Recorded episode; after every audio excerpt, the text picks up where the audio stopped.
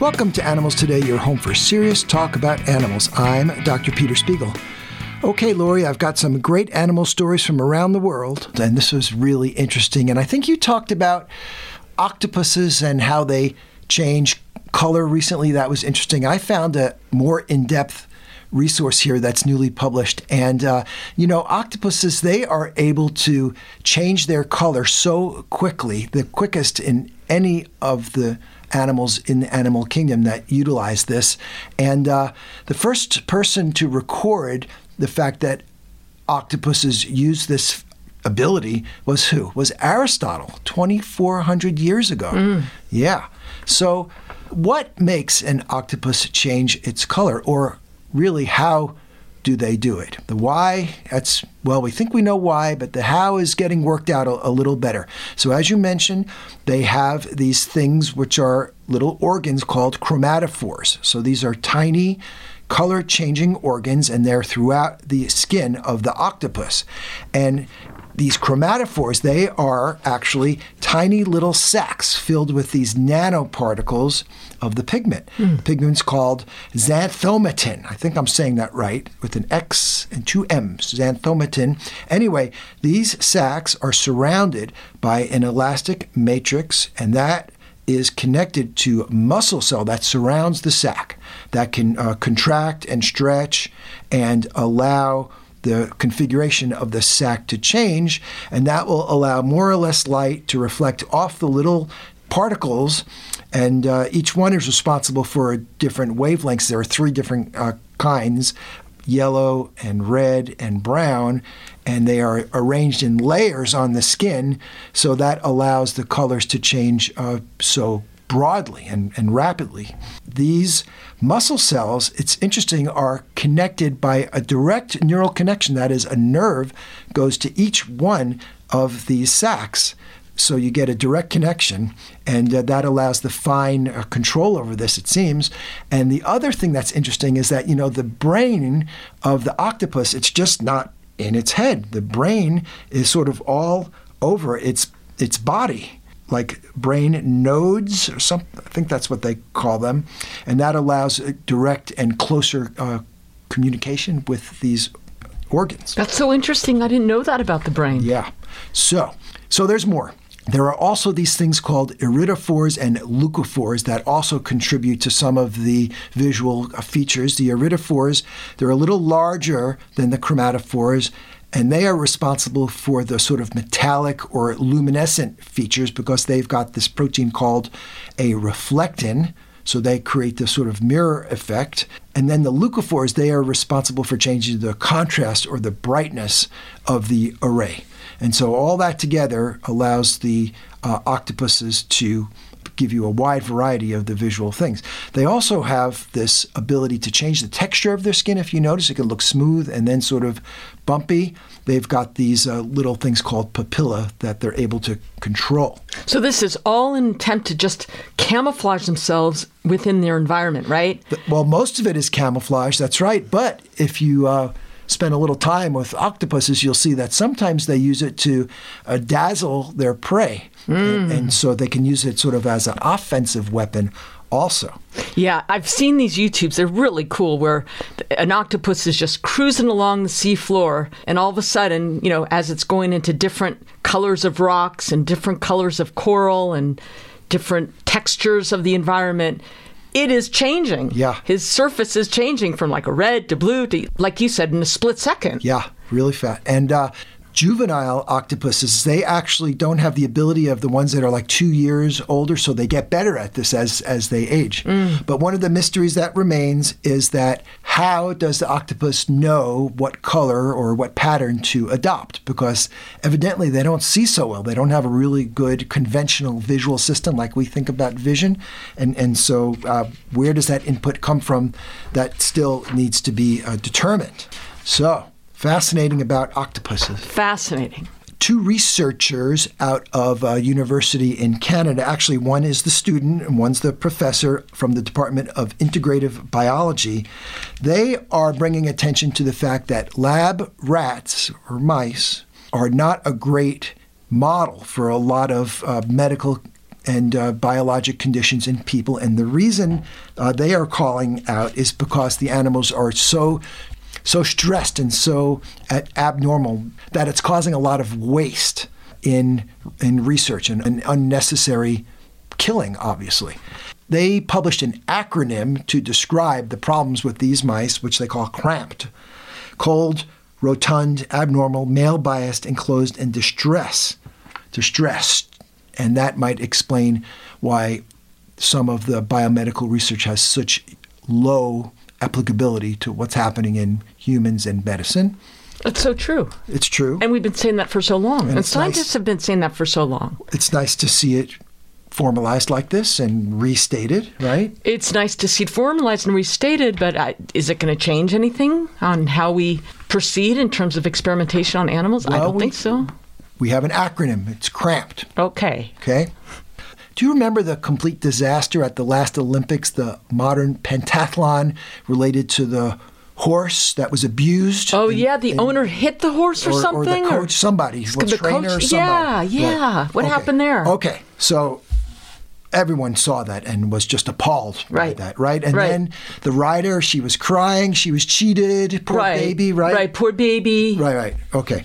Well, the IOC, it turns out, has been working very hard, the International Olympic Committee, to replace this whole riding section of the modern pentathlon Great. with a different event. And uh, the uh, riders are not all that happy, or the participants are not so happy about it, but it looks like it's going to happen. And they are actually reviewing more than 60 proposals of events to replace the horse riding. And actually, the international governing body, not the Olympic, not the International Olympic Committee, but the governing body of the sport of the modern pentathlon, which is wants to keep it in the Olympics. They are called UIPM. They recognize how the sport is being threatened. It's going to be booted from the Olympics unless they get rid of the abusive horse event. So they are reviewing over 60 proposals to replace the riding. With like another horse event. No, though. Oh, no. not using horses at all. Right. Oh, I love it. Right. Love it. Love it's it. It's going to, and they're looking at things like some kind of obstacle discipline that would be a form of racing, right? But not involving uh, the horses. So Great. we will see. So that was an, an incredible thing that that that the IOC realizes that this is antiquated and archaic. Right? Yes, sometimes And it takes these right? I mean, abusive. Exactly. Sometimes it takes these events Yeah. to made public, to be made public before people start to complain. Then they realize, right? Yep, yep. So wait, going back, was that woman or coach or trainer whoever slugged their ho- horse? Yeah. Was she disqualified? I think it was a man, and I think uh, he was sanctioned. Maybe he was kicked out. I, I remember reporting on this. Okay. So it- there was something. Okay, okay. Something severe, Yeah. right? But uh, to me, the most second, mo- well, besides the slug, was the crying participant. Oh, I know. Yeah, it's such so clueless. Okay. Zoo anteater rabies case. Okay, some of our favorite things.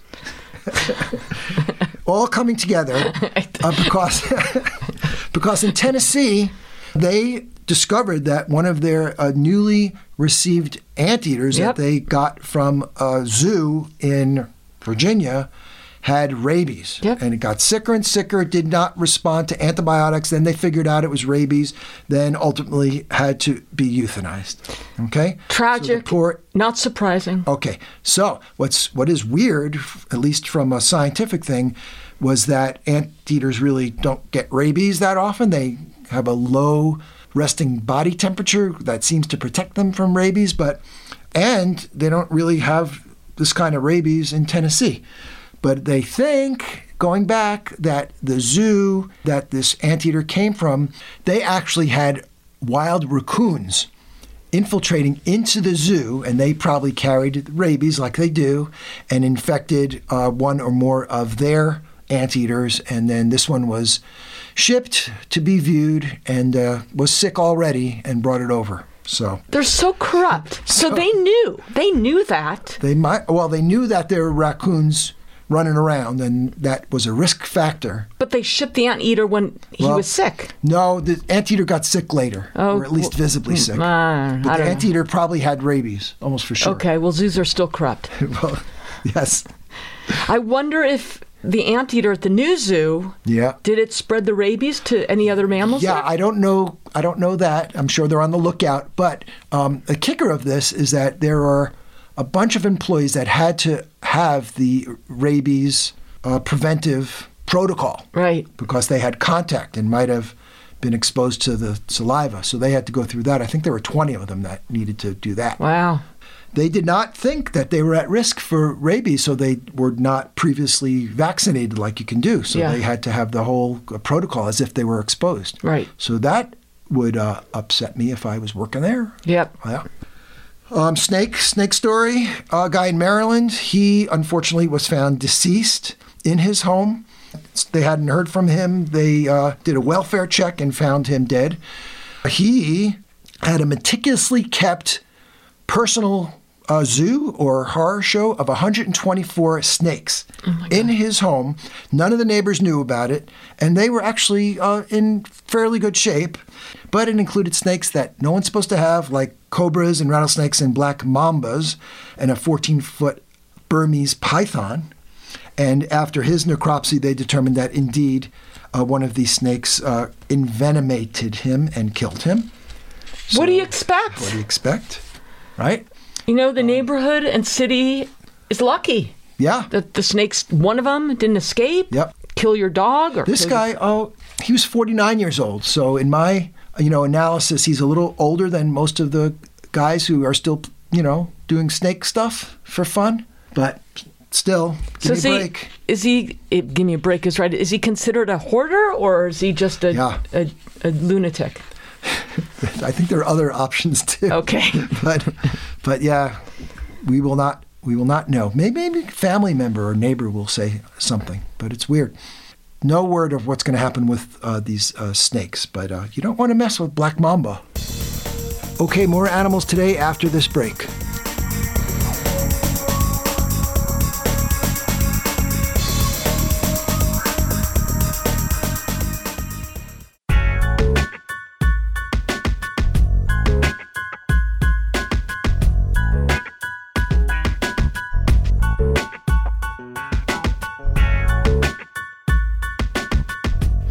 Welcome back. The largest frog on Earth is the Goliath frog, also known as the Goliath bullfrog, and the giant slippery frog. They are found in Cameroon and Equatorial Guinea, and they can weigh up to 17 pounds or more, and their bodies can be more than a foot in length. The world's smallest frog, discovered in Papua New Guinea, measures a mere 7 millimeters long and may be the world's smallest vertebrate. One reason I find frogs so delightful and fascinating is the huge variety they present. Now, another person who thinks a lot about frogs, a lot more than I do, I'm sure, is Matt Ellerbeck, frog advocate and conservationist. Visit him at saveallfrogs.com. Welcome, Matt. Well, uh, thank you so much for having me. Matt, I know you have a number of frog issues on your mind, so let's begin with frog populations. Are they really in decline? Yes. So there's around 5,000 frog species worldwide, and of that, over 30% are listed as at risk of extinction. So that's pretty significant. Um, and then several frog species have already gone extinct. So frog populations are very much under threat, and that is why, you know, we're seeing those statuses, like those extreme endangered statuses, um, being applied to them because they are experiencing such a dramatic decline. And we talk about similar issues with other species all the times. Uh, why are frogs in decline?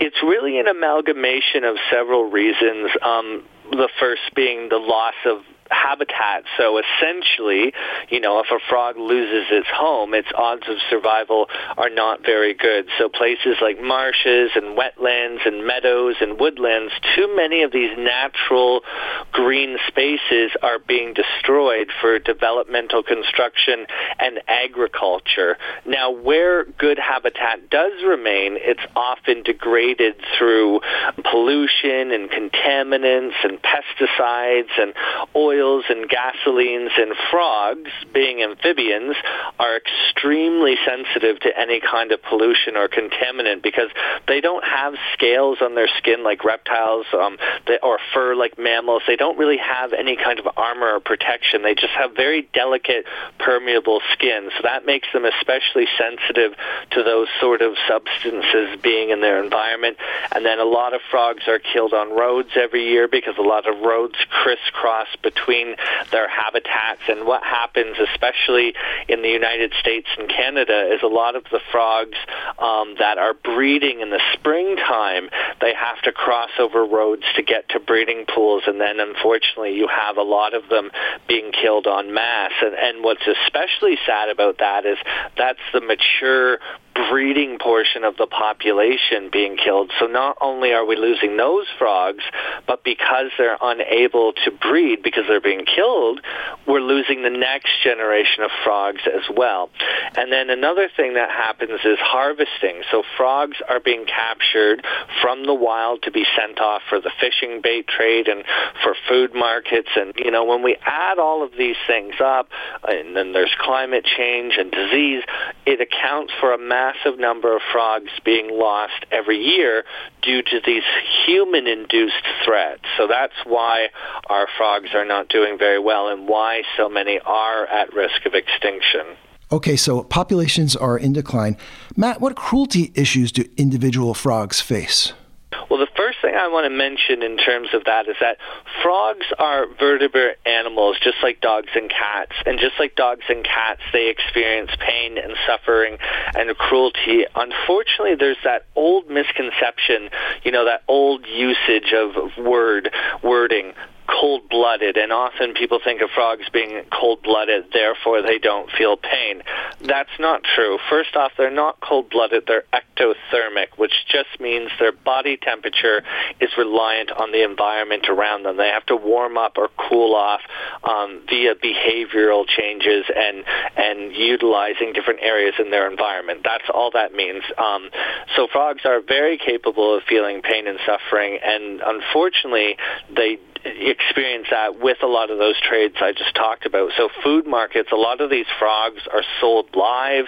Um, in some food markets, they skin the frogs alive and sell them that way. Like you, like we're talking about really horrific things that happen to these poor animals. And then the bait trade, you know, frogs are sold live for fishing bait and then are, are stabbed with hooks and then tossed into the water. Now, now, say I was going on a radio program and I was talking about, you know, someone was using kittens or puppies and they were stabbing them with hooks, like there would be massive outrage. People would be appalled by such things. But I think because frogs being amphibians and, and there are those misconceptions about them being slow, slimy and cold and cold-blooded, you know, people are often not as sympathetic towards them. So it's important to really make those connections that, you know, the frog is a living living, breathing vertebrate creature, just like dogs and cats and other mammals that we're more familiar with. And just like those animals, they are experiencing a lot of cruelty from these trades that are exploiting them. So not only do these trades are affecting their numbers in the wild and are a serious conservation concern, but it is also a very, very concerning matter in terms of animal cruelty. Like, you know, like I said, we're literally, you know, there's trades set up where anglers are, you know, using frogs en masse and then stabbing them with hooks while they're still alive. So, and not only is that cruel to the frog, and not only do those bait trades deplete wild populations, but it also spreads disease too. Like frog populations are crashing because of um, two diseases in particular, ranavirus and chytrid fungus. And say they catch a batch of frogs and then ship them 100 miles away and you, to an area where the environment is healthy and disease free, and then you have a diseased animal, and then it's cast into that wetland, then it's just spread those diseases around to previously unaffected areas. So you can get a pretty good idea how through those um, the shipping and unnatural movement of animals via these trades, how those diseases can be spread very, very quickly and, and to all these other places. So the bait trade and the, the trade of animals for dissections and food markets. These are all really triple pronged threats. There are conservation concerns, there are cruelty concerns, and there are concern in terms of spreading the amphibian diseases to other areas. So the, those three in particular are very, very damaging. We are speaking with Matt Ellerbeck, frog advocate and conservationist. The website is saveallfrogs.com. And Matt, we are going to continue this discussion because we're just scratching the surface here in an upcoming segment, and we'll look forward to speaking to you real soon. Sounds great. Stick around more with Animals Today after the break.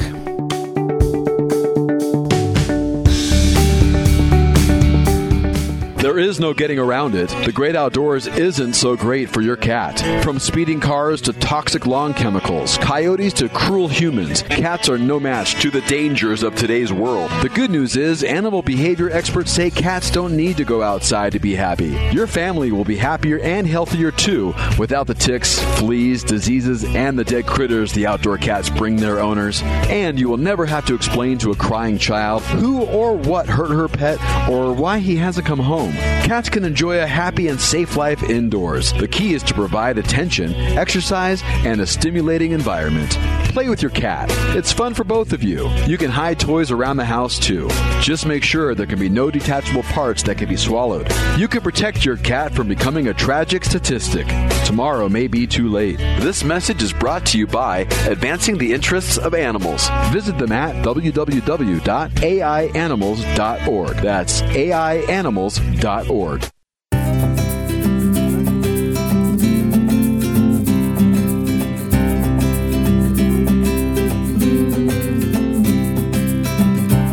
Welcome back to Animals Today.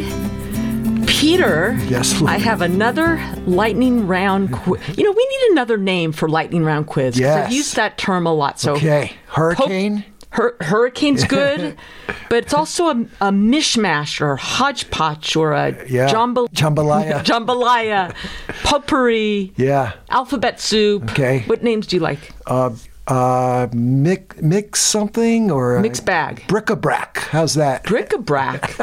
okay. Here's your lightning round bric-a-brac. What is the first thing a caterpillar eats after it's born? Another caterpillar, its shell, or grass? oh, a shell. I'll go with shell. Whatever. Shell is correct. Right. Which of the following is a nocturnal animal? Chipmunks, gorillas, skunks. I'm going to say skunk. Skunks is correct. What bird that can't fly is the national symbol of New Zealand? Oh, that. Oh, I know this. This that is the little uh, kiwi. Kiwi. Very good. A group of fish is called what? A school. Yep. Which cartoon animal stuttered when he speaks? Oh, uh, not Daffy Duck. No. Okay, let me know. That that that, that that's all, folks. Okay, yeah. Who's that? Was that Porky Pig? Porky Pig. Am I allowed to say stutter? Should I say No, no, no. speech language disabilities? Stop. Is it correct to say Porky Pig is a he? Is Porky Pig a he? Pig. Yeah, he's a he. Yeah. Okay. Walruses eat all of the following except seals, plants, clams, worms. I'm going to say worms. Plants. Walruses are carnivores. They they don't really like plants. How many clams can an adult walrus eat in one feeding session? A hundred, a thousand, or six thousand? I'll say a thousand. Six thousand. Ah, that's a lot of. How many compartments do cows have in their stomachs? Okay, they. I'm going to say four. Four is correct. Yeah. What was the name of the pit bull dog in The Little Rascals? Petey. Petey. What cartoon animal talked with a lisp? An- oh, what? That's The other was a stutter. Pig, Porky Pig was a stutter. This is a lisp. Just tell me. Tell me. I taught, I taught a Okay, putty tat. whatever that is. I did, I did taught putty. Who's that? I don't know. Remind me. Tweety bird. Oh yeah. Do you know what kind of bird Tweety bird Tweety was? was a parakeet. Yellow canary. Canary. Oh yeah. Boy, you, did you not watch Tweety Bird when you were a kid? Okay. In India, what farm animal is considered a sacred symbol of life that should be protected and revered? The cow. The cow is correct. What are baby goats called? Kids. Yep. What do you call animals that spend most of their lifetime on trees? Oh, jeez.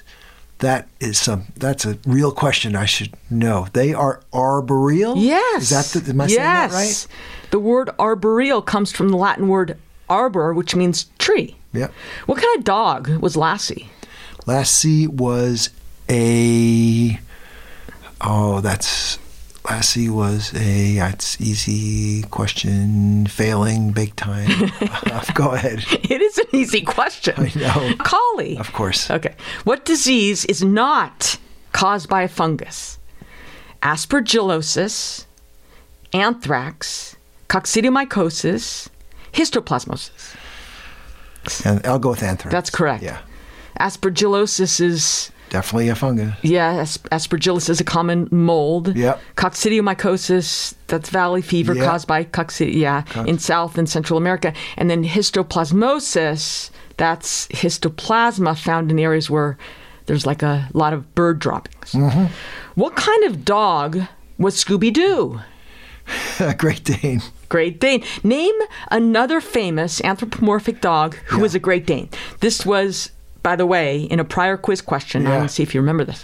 Uh, was it not? Uh, not um, Astro. Yes, Rostro. Right. Say it. Rastro. Rostro. Jetson's dog. What is the largest lizard in the world? Large. Oh, the uh, the largest lizard is the Komodo. Yes, Is that what they call it? Komodo dragon. Dragon. Gee. What animal is the closest living relative to the T Rex? Chicken, Yeah. lizard, alligator. I'll go with chicken. Chicken is correct. Yeah. What cartoon bear is smarter than the average bear? Yogi Bear. Yogi Bear. Who is Yogi Bear's constant companion? Boo Boo. Boo Boo. Boo Boo. And what kind of animal was Boo Boo? Oh, A dwarf bear. a dwarf bear. Am I allowed to say dwarf? no, don't say that. What is the collective name for a group of owls? Lookers, a master, or parliament? Jeez. I'll go with the Parliament. Parliament is correct. What kind of dog was Snoopy? Snoopy the Beagle. That's right. Which cute little marine creature holds hands with their friends to keep themselves from drifting apart while sleeping? Okay. Oh, marine. Gee, I thought it was a little mammal at first, but not like seahorse, something like that. Sea No? otters. Sea otters. Yeah. Okay, that's what I had in mind first, but How many arms does an octopus have? eight. I'll go with eight. Eight is correct. You thought it was a trick question, Yes, yes. Okay. What is the name of the famous cartoon Woodpecker? Woody Woodpecker. Yes, Woody. How many? Am I allowed to say Woody? How many humps does a Bactrian camel have? Hmm. I'm gonna say one. Two. Those are my choices. a group of lions is called A pride. a pride. Good. It's going to give you multiple choice. What are the names of the world famous talking moose and flying squirrel? Rocky and Bullwinkle. Yes. Who was the moose? Ah, boy. I'm gonna say the Rocky was the little one, so the moose was Right. Bullwinkle? Rocky was the squirrel and Bullwinkle was the moose. Okay. What bird has the largest wingspan? The albatross. Yes, the wandering albatross. Gumby is an American clay animation franchise. Gumby's primary sidekick and best friend's name is what? Pokey. Pokey. What kind of animal was Pokey? Not a dog. A talking orange pony. Oh yeah, pony. I thought he was a dog too, actually. no, I think he's a pony. It's a pony. yeah, clay He's a pony. Yeah, clay pony. True or false? Some snakes are poisonous. Oh, poison. Is this a poison versus toxin Yes. question? I'm gonna say uh, false. False is Oh, correct. you- Some snakes stinker. some snakes are venomous, yeah. But not poisonous. So the difference between poison and venom is really whether an injection is needed, right? Oh, okay. Envenomation. That's a word. Right. Right. So you inject venom, right? Okay. And you can touch an animal that might be poisonous, Oh, got it. but snakes are not poisonous, but some snakes can be venomous, right? What are the names of the three singing animated anthropomorphic chipmunks. Oh, gee, chipmunks. They are these chipmunks. Do you remember them? Like Al, Al something, Alvin? Yes. And that's all I've got for the chipmunks. Alvin, Simon, and Theodore. Oh, yeah, it's all coming back. yeah, it's all coming back. Yeah. Okay, I'm going to end this quiz with a hard question. I'll be very impressed if you get this right. All mammals give birth to live young except for two animals. Can you name these two? Oh, I can give you hints. they're mammals. So are, is a platypus a mammal? That's my question. I'm going to say kangaroo, live, give birth to live young. No, that's not right. Give birth. To, restate the question, please. All mammals Yeah. give birth to live young except for two. Live. Can you name these animals? Hmm. Live young versus dead young or eggs? Oh, eggs. Do any mammals lay eggs? Okay, let me know. You, you know, your thought processes were good, though. I liked it. And you actually mentioned one of them Okay, is the right answer platypus. okay. Oh, platypus. Okay, Okay, so the spiny anteater, the anteater, and the oh. duck billed platypus. yeah. So, anteater, I was going to give you the hint that this animal feeds almost exclusively on ants and termites. And then the platypus. Yeah. Platypus is really interesting. I'm going to tell you about the platypus. So, you know it's a mammal, you know it lays eggs. Now I do. I wasn't really sure, I guess, just like 30 seconds ago.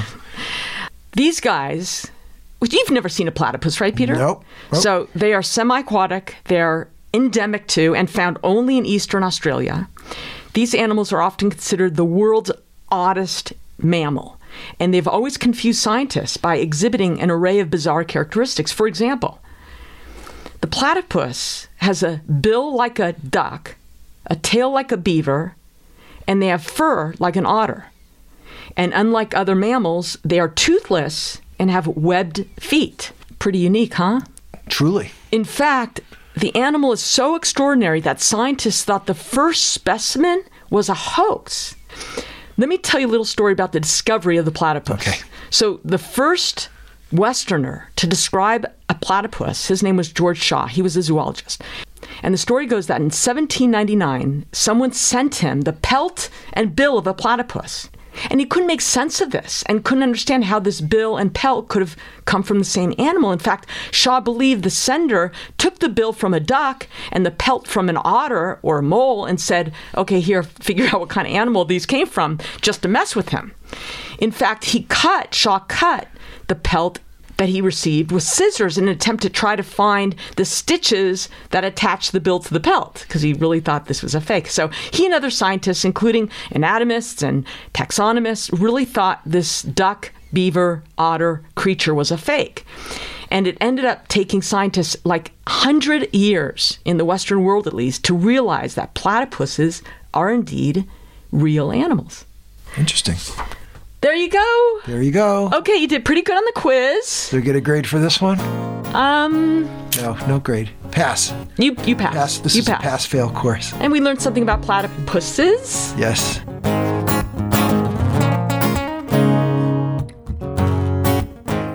This is Dr. Lori Kirschner from Animals Today. As temperatures climb, please remember never to leave your dog in the car, even for just a minute. Because even with the windows cracked and your car parked in the shade, the temperature inside can climb up in a matter of minutes, high enough to kill your pet. If you love your dog, leave him at home where it's cool and comfortable. And if you see a dog or other pet in a car, you may only have a minute to save their life. Here are a couple steps you can take. Make an announcement in the store or business that car is parked nearest to. Also, call the police department or animal control right away. Remember, it only takes a minute or two for a dog to get seriously ill or die in a car on a warm day. So, swift action can save a life. Dogs are unable to cool themselves the way people can, so never leave a dog or any animal inside a car on a warm day, not even for a minute. This message is brought to you by Advancing the Interests of Animals. Check them out at aianimals.org. That's aianimals.org.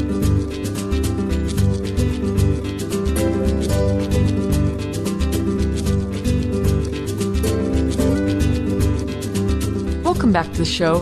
You know, we used to have a bug guy come by the house each month to spray the perimeter of the house because we're getting a lot of ants inside. And we always wondered whether this was safe for the dogs and when we could let them go out again. And what if they stepped in the sprayed area? Would they then lick their paws and get sick?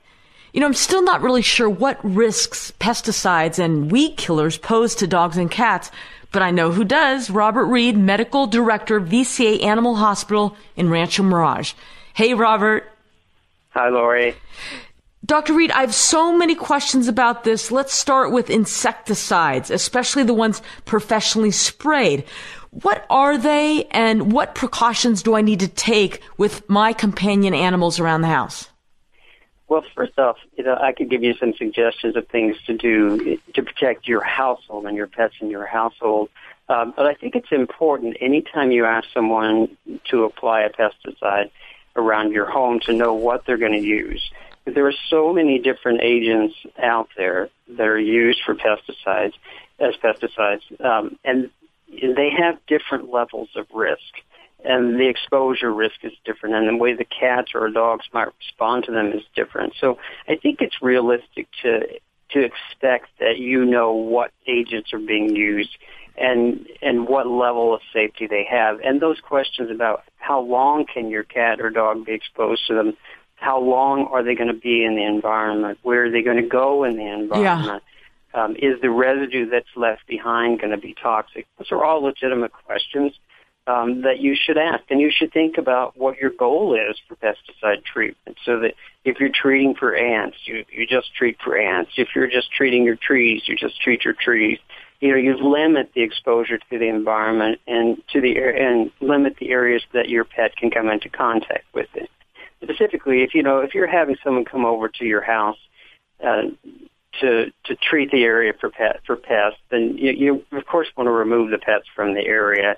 All of their toys, beds, I mean, chew bones, food bowls, all of those should be removed. Um, always remember to cover any cover any aquaria that fish might be in, so that any vapors or residues don't end up in the water there.